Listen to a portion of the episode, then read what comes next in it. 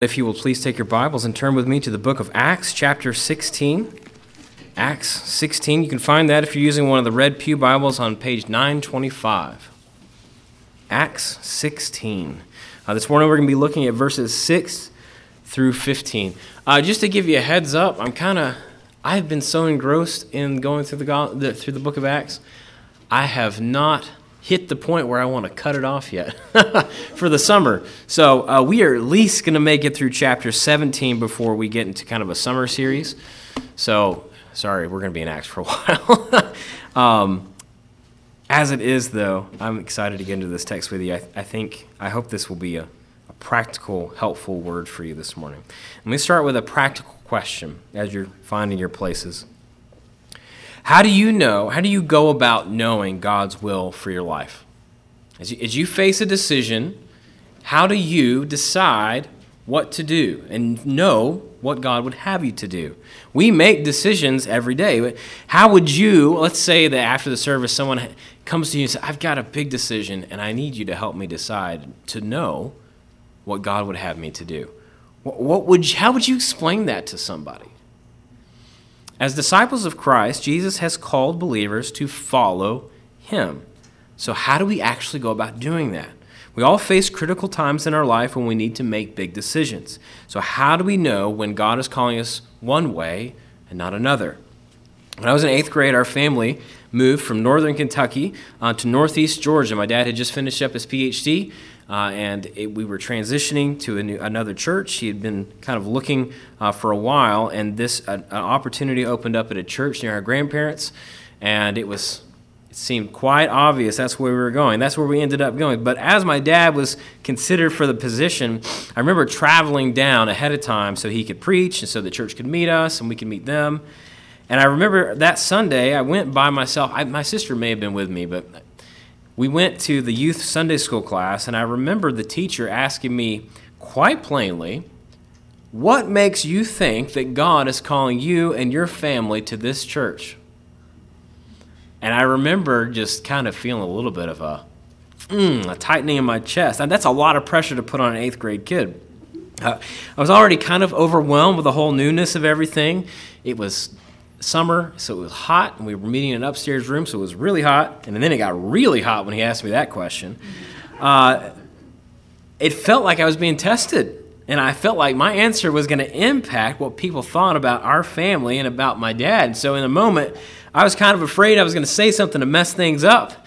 And I, I, don't think that that teacher, I got to know him better later, and he, I don't think he meant to do that, but his question definitely caught me off guard. And I kind of was at a, at a loss of what to say. I mean, after all, how did we know that this is where God was leading us? Everything felt right. There was a lot to be excited about with the prospect of moving closer to family and new opportunities, making new friends. I wasn't looking forward to leaving the church that I had grown up in, but I had a certain peace about it and even excitement about it. I don't remember exactly what I said to him, but it, it was something. It was something like that. Uh, we, we were excited to see what God had in store. The door was clearly open. We were excited to follow what we saw as God leading us that way. I think that's essentially what I said to him. And then I thought, I have no idea where this is going to go. I'm not really sure it was fair for my teacher to have asked me that to speak on behalf of my whole family in that moment. After all, it's not like I had a choice in the matter anyway. But his question was one worth asking, and it's probably a reason why that moment has stuck with me ever since then. How do we know where God is leading us to go? And how do we know what He's calling us to do in any given moment? If we're honest, I think we'll all agree that that question plagues the minds of a lot of people, especially even believers. It can be a, com- a complex, complicated thing. Knowing God's will for us in a moment of decision is something we should all want to know. But sometimes it's just kind of hard to say. Perhaps you've wrestled with a situation like that before. Maybe you're wrestling with that situation right now. So, how do we face it? Well, God has not left us directionless on this matter. And our passage this morning holds some important directions for us regarding how we should wait on the Lord as He makes His will known to us. So, let's begin by reading our text together. If you will, please stand as we read Acts chapter 16, verses 6 through 15. This is the word of the Lord. And they, that's, that's Paul and Silas and Timothy, they went through the region of Phrygia and Galatia, having been forbidden by the Holy Spirit to speak the word in Asia. And when they had come to Mysia, they attempted to go to Bithynia. But the Spirit of Jesus did not allow them. So, passing by Mysia, they went down to Troas, and a vision appeared to Paul in the night. A man of Macedonia was standing there, urging him and saying, Come over to Macedonia and help us. And when Paul had seen the vision, immediately we sought to go on into Macedonia, concluding that God had called us to preach the gospel to them. So, setting sail from Troas, we made a direct voyage to Samothrace and fall in the following day to Neapolis, and from there to Philippi, which is a leading city of the district of Macedonia and a Roman colony. We remained in this city some days, and on the Sabbath day, we went outside the gate to the riverside, where we supposed there was a place of prayer. And we sat down and spoke to the women who had come together. One who heard us was a woman named Lydia from the city of Thyatira a seller of purple goods, who was a worshiper of God. The Lord opened her heart to pay attention to what was said by Paul. And after she was baptized, and her whole household as well, she urged us, saying, If you have judged me to be faithful to the Lord, come to my house and stay. And she prevailed upon us. This is the word of the Lord. Praise be to God for it. Please be seated. The Bible teaches us that God is sovereign, that He is the ruler of all things. He rules over the affairs of this world, including the decisions of men, working them according to the pleasure of His will and His good purpose. He does this, there's a mystery in this, He does this without committing any violence to the will of those, those creatures. And He often and typically works through the means of His creation to accomplish those purposes as Acts 8:28 assures us, and we know that for those who love God, all things work together for good, for those who are called according to his purpose. That would not be true if God were not sovereign. The doctrine of God's sovereignty assures us that he is in control, that he is distinct from his world, but that he is also truly and effectively at work in it, and that there is nothing that can upset the purpose for which he has made his creation. The doctrine of God's sovereignty comes really as a huge relief because it means that God's promises and God's purposes are never at risk. Nothing ever comes to him as a surprise. And the things and events that may seem to us to be setbacks really have a place and a purpose in God's perfect plan. It's a doctrine that assures us as we seek to be obedient in all the places and all the situations where He's called us and set us to be. As we look at Acts 16, we see something of the mystery of God's providence, guiding Paul and his missionary group in a direction which they did not expect. They were, in fact, trying to get somewhere else. We see God closing doors and opening others, and doing so in such a way and at such a time that only He could have coordinated it and accomplished it. So, as we look at this passage, we learn something about the way we should think about decision making as we seek to be obedient to the will of God. There's a lot of information to do, a lot to do with informing our hearts and how to wait on the Lord in His timing, and also in how to labor in the Lord in what he calls us to do. So this morning, I'm just I'm hoping that this will just simply equip you as you seek to obey the Lord in his direction. As we look at how God directed Paul, Silas, and those who were with them, we want to see and respond to three things. So I have kind of three questions for you, which are, are going to be our points this morning. And that has to do with this. What do we do when God shuts a door? What do you do when God shuts a door? Then what do you do when God opens a door? How should we respond to God opening a door? And finally, how do we rely on God as we make decisions? So, three practical questions that I think are answered in this text I want to explore with you this morning. So, first of all, what do we do when God shuts a door? The summer before I graduated from seminary, I sat down with my pastor over a cup of coffee in a local Starbucks to discuss the future. with my final semester on the horizon, I was excited. I was getting ready to transition into pastoral ministry. I had, I had already completed my uh, undergrad in Bible, I was completing my MDiv in Bible. I'd been working on this for seven years. I was really ready to get going. And as I, I, had asked Greg to meet with me because I wanted to get advice from him on kind of how to proceed, I was, I was hoping he might also be willing to use some of his connections to help me in the search process. And so we met together and he listened to me. And then he gave me some advice that I don't, I wasn't really pleased with at the moment. uh, he, he was glad to hear about my desire to go into ministry, but then he kind of challenged me a little bit. He said, Look, up until this point in your life, everything has changed for you every four years.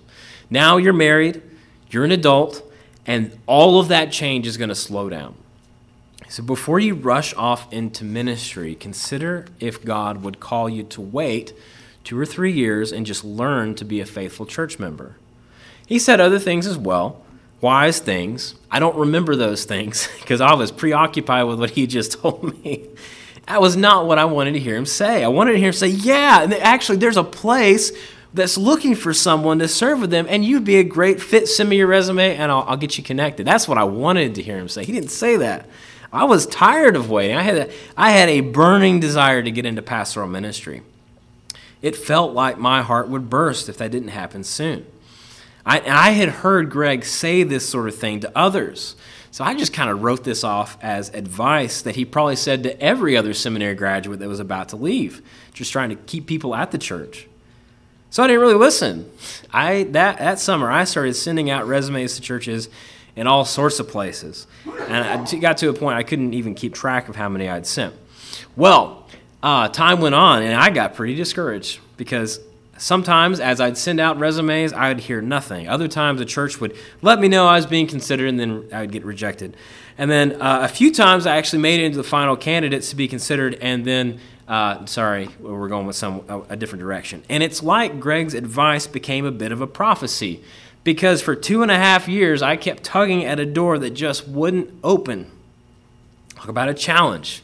Up until that point, God had flung every door wide open. He had provided bountifully for every need.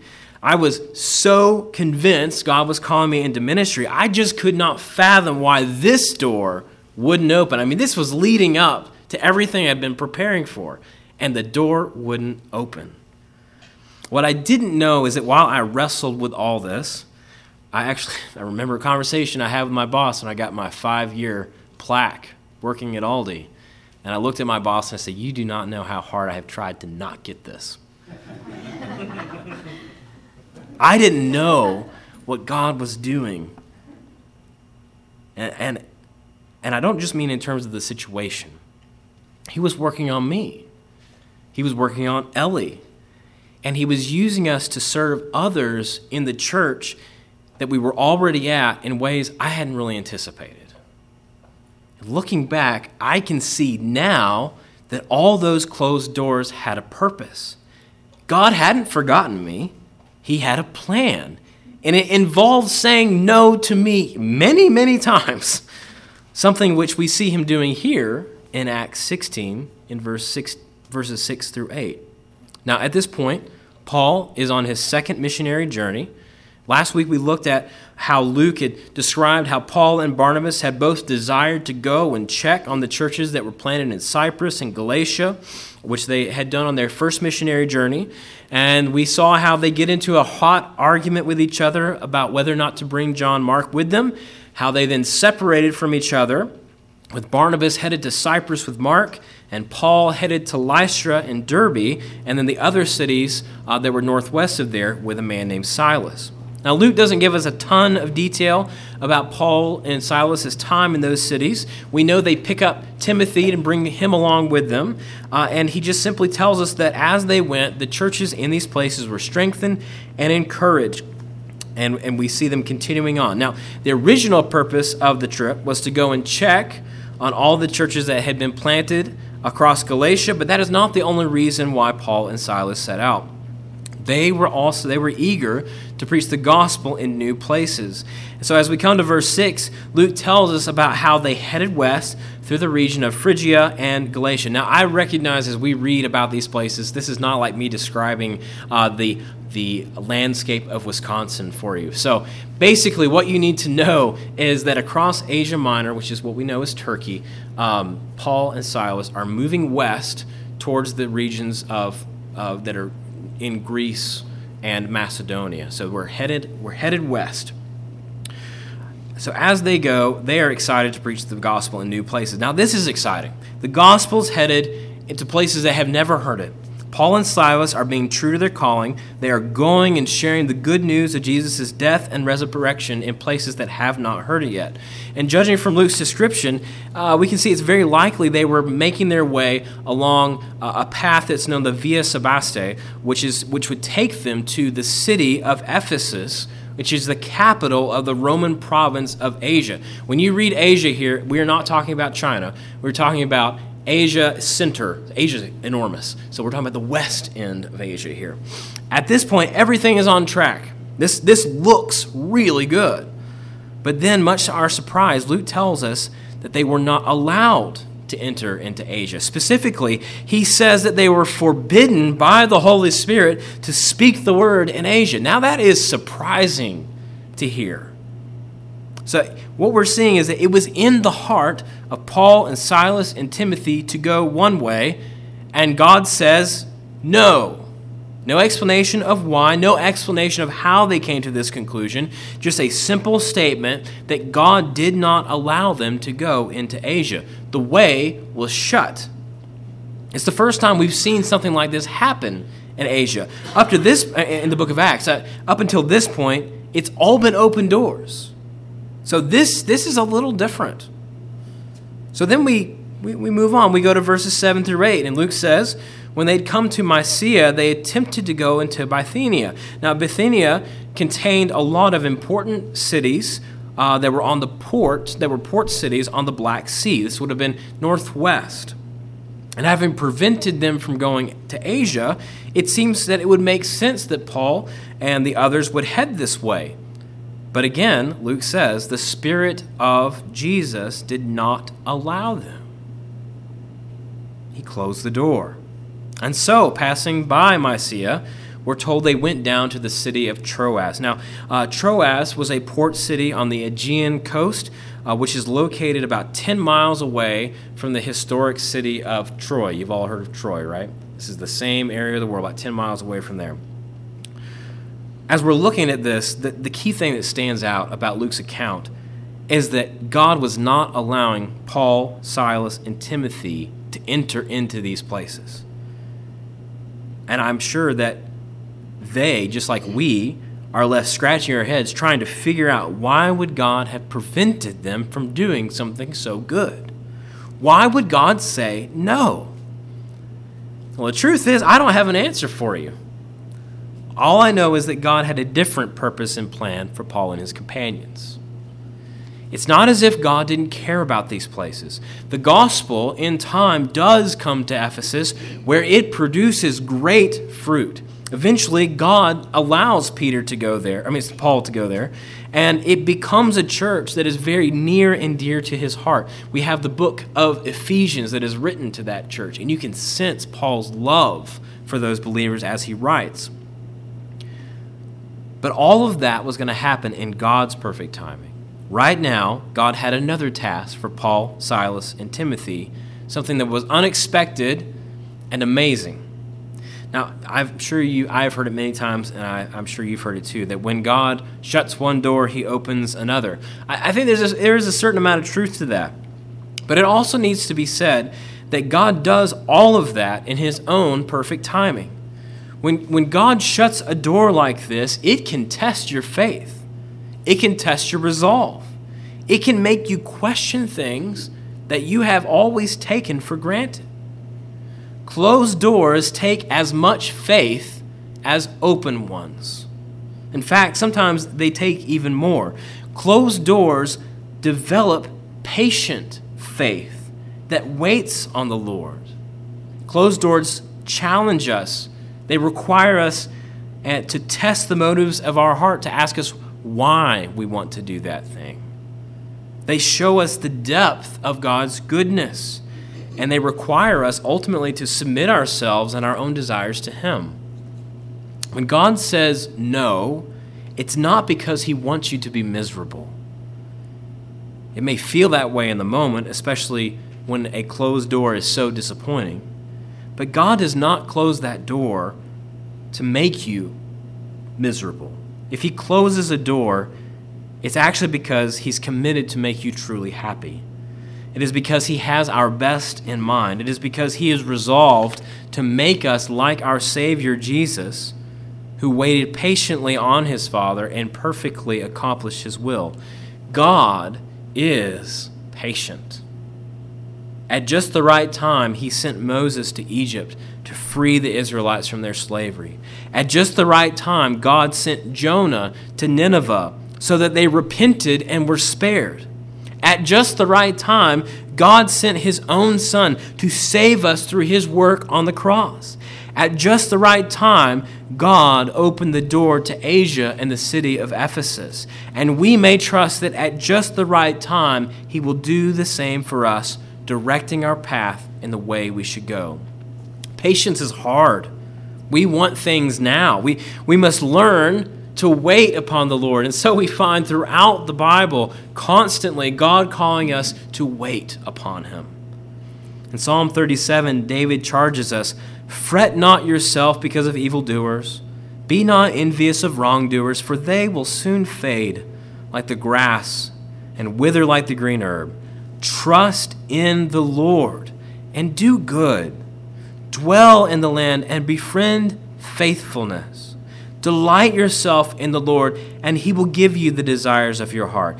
Commit your way to the Lord. Trust in him, and he will act. He will bring forth your righteousness as the light and your justice as the noonday. Be still before the Lord and wait patiently for him. Those are beautiful words from David, and we need to hear them because it's hard to wait. Let me encourage you, friends don't despair if God closes a door on you. Trust. Trust His purpose. Trust His plan. Trust His motives. Trust His power.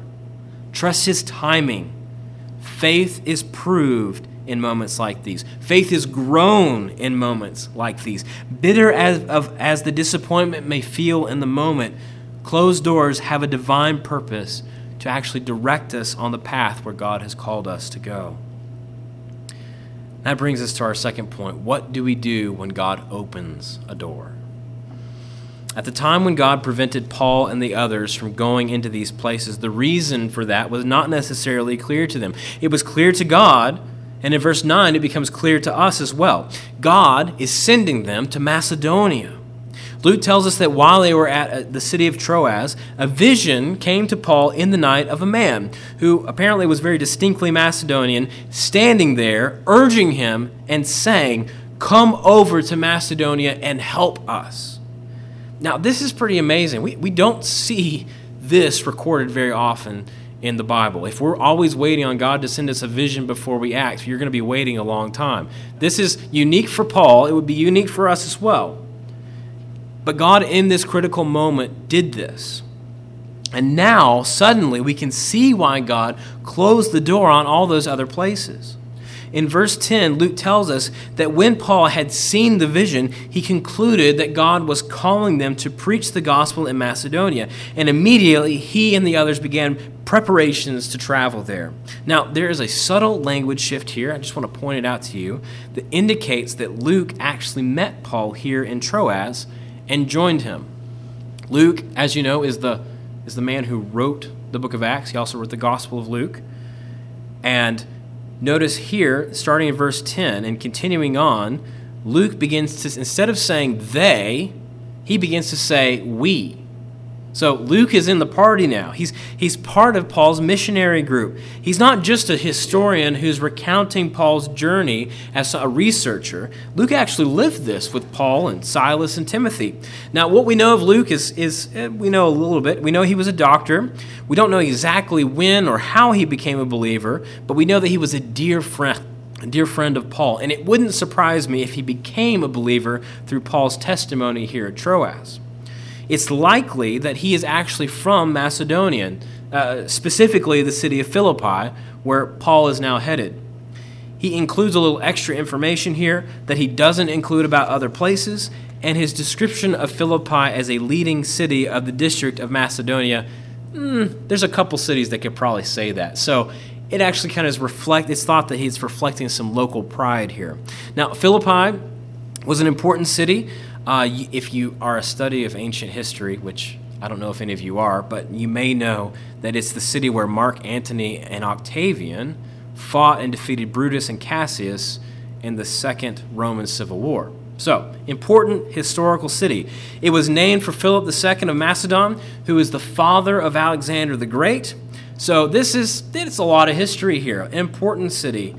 Philippi was known for its rich agriculture, and it also had mountains around it which were known for holding gold. And but what it was most known for is it was home to a famous medical school, which is where we assume that Luke actually trained. Now, all that aside, the main thing to notice here is the way that Paul and the others responded to this clear leading of God, which directed them here having been prevented by God from going to these other places, when the door is open for them to go, we see Paul and the others wasting zero time when they perceive that God is leading them this way. As good soldiers of Christ, they are hurrying to the call of their captain to bring help and the gospel to Macedonia. While they waited patiently for God to guide them where He wanted them to go, when God made that direction clear, they responded quickly and they responded obediently. When, when you're waiting for God to open a door, it is, how do I say this? Uh, it's very easy to become lazy. It's easy to slip into a comfortable routine that ends up blinding you to opportunities here and now. It, it's hard to persevere and maintain a tender heart when it seems like everywhere you're turning, God is saying no. Paul and Silas and these others were diligent to answer the call the way that they were because they were looking to see where God would have them to go. They were waiting actively, we might say. They were able to recognize it, and so they responded to the leading of the Lord with eagerness because they had waited well. Sometimes when you're waiting for the Lord to open a door for you, you can get romantic ideals about what that work might be like. You can imagine to yourself, it will be so much better when I am there. Oh, won't that be great? And then the door opens, and you realize it's going to take a lot of effort and work. It took logistics and planning for Paul and the men who were with him to get to Macedonia. They had to find a boat. They had to make plans. They had to get food. They didn't know where they were going, so now Luke is going with them to guide them. All of these things were things they had to do to actually answer this call. They had to sail to Samothrace and then from and then they on to Neapolis before they finally arrived to Philippi. It took them days to get there, but the work didn't dissuade them from answering the call. They embraced it and they went. When God opens a door for us, we must commit ourselves to the work. Having set our hand to the plow, we must not look back. We must press on toward the call that God has given us and go through it with all the strength and the energy that He supplies. Paul and Silas and the others who were with him show us what it looks like to wait patiently on the Lord. And they also here show us what it looks like to labor diligently for God when He opens that door. They apply themselves to the work and as they did, we see that God did not waste their effort. In verses 11 through 15, we start to see why God didn't allow Paul and the others to go to Asia or Bithynia. It, it wasn't because God didn't care for those places, it was because he was sending them to Philippi to, make, to begin the work there, starting with a woman named Lydia. Now, As noble of a city as Philippi was, it was a city in darkness. Luke describes how when they arrived there, they stayed there for some days, and then on the Sabbath, he says they left the city, going out of the gates, and headed to a river where they had heard there was a place to pray. Now, in the Jewish tradition, a city had to have 10 Jewish men in order to have a synagogue. We know that Paul's typical, when he would arrive at a city, he would, on the Sabbath, he and his friends would go and he would preach the gospel at that synagogue. Well, if a city did not have at least 10 Jewish men, if they didn't have that quorum, then the, what the Jewish instruction was was that the Jews in the city were to go outside the city on the Sabbath to pray, typically as some sort of water source. So, what we're seeing here about Philippi is that there's not even 10 Jewish men for them that, that would have been God-fearers at least, who would have been worshiping God on, a, on any given Sabbath. So it's very, very small. What the, the witness here is, is tiny. Luke makes no mention of any men at the river itself. In verse 13, he says that when they came to this place for prayer, they met a number of women who they then began to speak with about the gospel. Now, this, friends, this is a, we, we kind of set Philippi up, right? This is a very small start, okay? There is nothing there. You might think that Paul would have had better opportunities elsewhere, and that may have been the case. But that wasn't God's plan. Among the women who heard Paul speak that day, we're told there was a lady named Lydia who was from Thyatira and who was a seller of purple goods. We're told that she was a worshiper of God, so she wasn't a Jew, but her heart belonged to the Lord. And when she heard the gospel, God opened her eyes to, to believe the good news. Not only that, God worked to open the eyes of her whole household, and Luke tells us in joy that they were baptized. As a seller of purple goods, Lydia would have been fairly well off. This was a unique skill that women from Thyatira had, and they made some serious money off that, and we expect that she probably moved to Philippi to do that. So she had enough to own a house, and we're told by Luke that she opened it to Paul and the others as a place for ministry. And actually, she prevailed upon them to make it a base of operations so they could reach the rest of the city. That, what an amazing testimony. Friends, this, this is actually the beginning of the church in Philippi, a church that, judging from Paul's letter to the Philippians, was near and dear to his heart. And all of this came about because God shut the door to other places and opened this one, small and unassuming as it was, to bring the gospel here. Lydia, for her own part, used the resources that God had provided for her to support that ministry so that others could hear the good, the good news as well. She gave her house to be used by Paul and his friends as they went to preach the gospel to the rest of the city.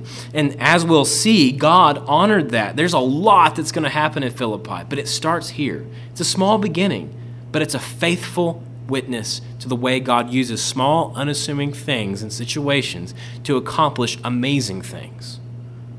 God took an almost non existent witness in a pagan city, they couldn't even meet in the city, and he turned it into a vibrant, beloved church. So, what I would say to you, friends, as we see the way Paul and his friends handled this situation, is to commit yourself to doing the work that God has called you to do. It may not be glamorous, but it is important. Pray for opportunities and look for them. Don't get stuck in your routine so that you don't see those opportunities. God provides them, He answers those prayers, and He loves to use His people in these ways. What's more, I would encourage you to think about the way that you can use what God has provided you to further the ministry of the gospel. Think about your own home the way Lydia thought about hers as an opportunity to show others the gospel through your love and hospitality. Use your job and your position to love others, to show people what it means to be a faithful worker for the kingdom. Use your hobbies and your interests to reach people, to make connections with people so that you can share the good news of Jesus with them. Think about what opportunities God has given you and be obedient to step through that open door trusting that God will never waste the effort. Because we can trust if He doesn't want you to go through that door, He will shut it. Now, that leaves us with one final point to consider. How do we rely on God when we make our decisions? When I graduated from high school, a good friend of mine gave me a book by a guy, a pastor named Kevin DeYoung called Just Do Something. It's a fantastic read, um, and, and addresses the paralysis that seems to come on well meaning Christians who are trying to do God's will, but they're waiting for God to show them what to do, and so they don't end up doing anything. It's a book that stuck with me for a long time, and I've always found it extremely helpful. You know, as we look at this, Luke doesn't tell us how God communicated to Paul and Silas about why they should not go up to Asia or Bithynia. He does make it clear that, that God shut the door on that opportunity. The time simply wasn't yet. It was time for something else. If Paul's vision was all we had to go on, we might think that we need to have an experience like that in order for us to know God's will for our lives. But that isn't the case either. In fact, this was a really exceptional experience. Most of the time, we see Paul simply taking, going the way, whichever way the road took him, taking any opportunity to share the good news with whoever he came across. The fact of the matter is, which Kevin DeYoung makes in his little, the point that he makes in his, in his little book, is that God has already given us instructions for what he wants us to do. He has called us to believe in the Lord Jesus Christ for our salvation and to submit ourselves to Him. He has called us to love Him with all of our heart, soul, mind, and strength, and to love others as ourselves. He has called us to forsake sin and to pursue righteousness. He has given us His Spirit and His holy word to instruct us. He has not given us a roadmap or a list of instructions that are meant to dictate every decision we make. Instead, He has called us to live by His word, by faith, to live together and to love Him and to do what is in our hearts to do, all for the glory of Christ. That is the key compass bearing that God has given us to direct us in how we are to go. So when we come to decisions of importance, I fall that I find that they all they, they fall into one of three categories. They fall into an issue of morality, an issue of wisdom, or an issue of preference. Issues of morality have to do when God has with, with have to do with what God has commanded us to do and not to do. These are issues which God has spoken very clearly on the matter and has called us to obedience. Let it be known the Spirit of God will never lead you to do something that is contrary to what is said in the Word of God. The same Spirit will not lead you to do something that, that, that is contrary to what He has already inspired here in the Bible. God has made these matters plain and clear in His Word, and to say otherwise is really to bear false witness about Him. Issues of wisdom fall into a category of where something may not be prohibited or commanded by Scripture, but it's still a matter that needs to be considered well. Maybe it will really affect your life. Maybe it will really affect the life of someone else. And we need to be thoughtful about how we act. These are issues where perhaps you have Christian freedom to do something, but it would be wise for you not to do that thing. Or perhaps there's something that might be holding you back otherwise, and you need to be spurred on to do that. This is where it's important to be part of a local church, where you have other brothers and sisters who are committed to you, who are committed for you who you are in a relationship of mutual submission to, who can help you parse through those difficult decisions. Now, issues of preference, they come down to those day to day decisions that we make, which aren't moral and ultimately don't carry a ton of weight in the grand, grand, grand scheme of things. Now, that is not to say they're not important, but they aren't issues to get wrapped up about. Choosing to eat one cereal in the morning over another, choosing to attend one event over another, and so on most of most decisions that we make in a day actually kind of fall into that category. And as believers, when, when we've determined that a decision falls into that category, the general advice is to love God and do what you want. Enjoy the world that God has made to his glory. As we make these decisions, we do so by faith, trusting that God's hand is at work even in the smallest of things and in the greatest of things. His hand guides us in ways that we do not know. He shuts doors that we didn't even know were open. He opens doors that we didn't never anticipated to be open to us. When we rest in him, we're able to trust that he will shut the that he will shut the right doors and that he will open the right doors. In pursuit of the will of God, we really need to ask three questions. Is this consistent with what God has said to me in his word? Is this wise for me to do? Can I do or enjoy this thing to the glory of Christ? If the answer is yes, then press forward, trusting that our loving Heavenly Father will direct our path and make us succeed according to His will, purpose, and plan. So, to conclude, we have seen three things from this passage. One, God closes certain doors to direct our path in the way He would have us to go. We are not always able to see the purpose He has for that. It may not always be what we prefer, but we must trust that He always does it for our best. Second, we see that God opens other doors, and when He does, we must be faithful to commit ourselves to obeying His direction with all industry and the strength that He provides. And three, we, we see that as we make decisions each day, we should use the resources that God has provided us seeking to live in obedience to His Word by the direction of His Spirit in community with His people to the glory of His name. Let's pray. Lord, this morning we, we recognize that we live in a world where decisions face us every day, and some of them are very hard. And Lord, as we look at your word here and we see that you have a purpose and plan in all things, we ask that you would give us the faith and the, and the strength to trust you, that as you close certain doors, that we will be patient to wait, and we, we will wait well. And Father, I also pray that as, we, uh, as you open doors, that we will be faithful to walk through them. Lord, I pray that you will lead us by your Spirit and by your word, by the fellowship we have together to walk in obedience to Christ. And Lord, most of all, I pray that you will give us hearts to always trust him knowing that He loves us and you love us with an everlasting love. And we pray this in Jesus' name. Amen.